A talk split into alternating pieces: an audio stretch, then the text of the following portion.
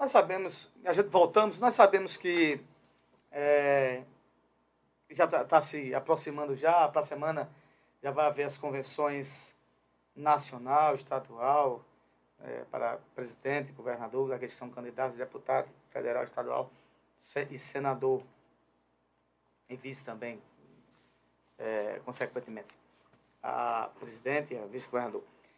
São as convenções que oficializam o nome dos candidatos. E a gente vai criar aqui um, um quadro no nosso programa, os erros. E a gente vai focar aqui nos erros dos candidatos, dos candidatos majoritários, né? ou seja, de cada um, que estiver bem das pesquisas, primeiro e segundo lugar, certo?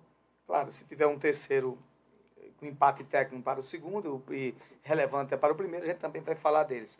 Então, hoje, no nosso primeiro quadro, a gente vai falar do erro de um e também do erro de outro, para dizer, olha, só critica um, critica outro. Né? Então, a gente fazer aqui uma crítica propositiva, né? não é uma crítica política. A crítica propositiva é uma crítica política, claro, mas no sentido é, de apontar né, os caminhos que são que, que nosso entendimento compreende que estão errados. O primeiro que eu falo é o de Bolsonaro, dessa semana, que é aquela, aquela audiência que ele pediu, aquela reunião que ele pediu com os embaixadores dos outros países, que ataca o próprio sistema eleitoral do país. Não, como diria a história, nunca se viu antes um país uma coisa dessa. É, Bolsonaro, Bolsonaro continua ainda né, nessa luta terrível contra o processo eleitoral do país. Eu já comentei sobre isso aqui, as pessoas mandaram comentar novamente, estou comentando agora, de um processo eleitoral que ele foi eleito, que os filhos deles foram eleitos, que ele, durante vinte e tantos anos, ganhou, né, ganhou as eleições dentro desse processo eleitoral.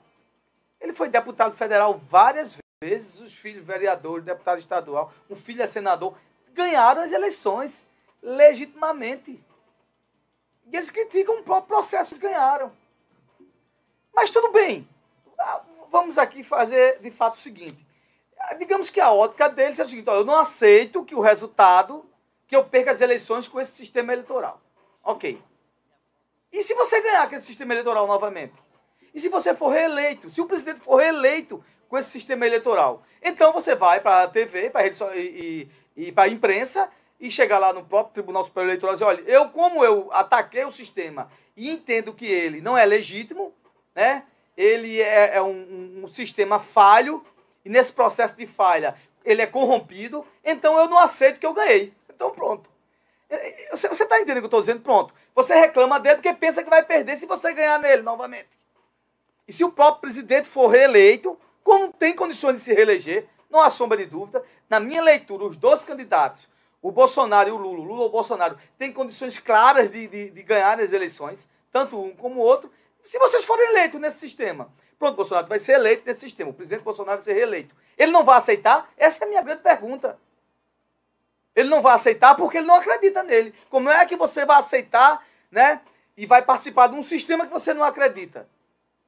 Então é aquela coisa, se dá para Francisco, dá para Chico. Se dá para Chico, dá para Francisco. Minha opinião é bem clara. Você acha que o Bolsonaro deveria fazer? Fazer campanha. Vai fazer campanha, né? vai atrás de voto, vai dizer as coisas boas que fez aí no teu governo, para ver se ganha eleições. Vai correr atrás para ver se está certo.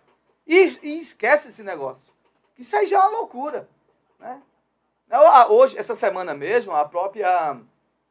E as pessoas, eu creio que as pessoas acreditam na corporação técnica é, é, de inteligência da Polícia Federal do nosso país, deixou claramente, disse, olha, o sistema é, é completamente, é, é, é, completamente é, é, legítimo. Não há invasão. Ele não é um sistema que vive conectado à internet. Né? Quando dá algum problema, assim, existe sim forma de ser auditado. Não é? E deu credibilidade, ou seja, chancelou, né? chancelou, ou seja, deu credibilidade ao próprio sistema. Foi a Polícia Federal que disse.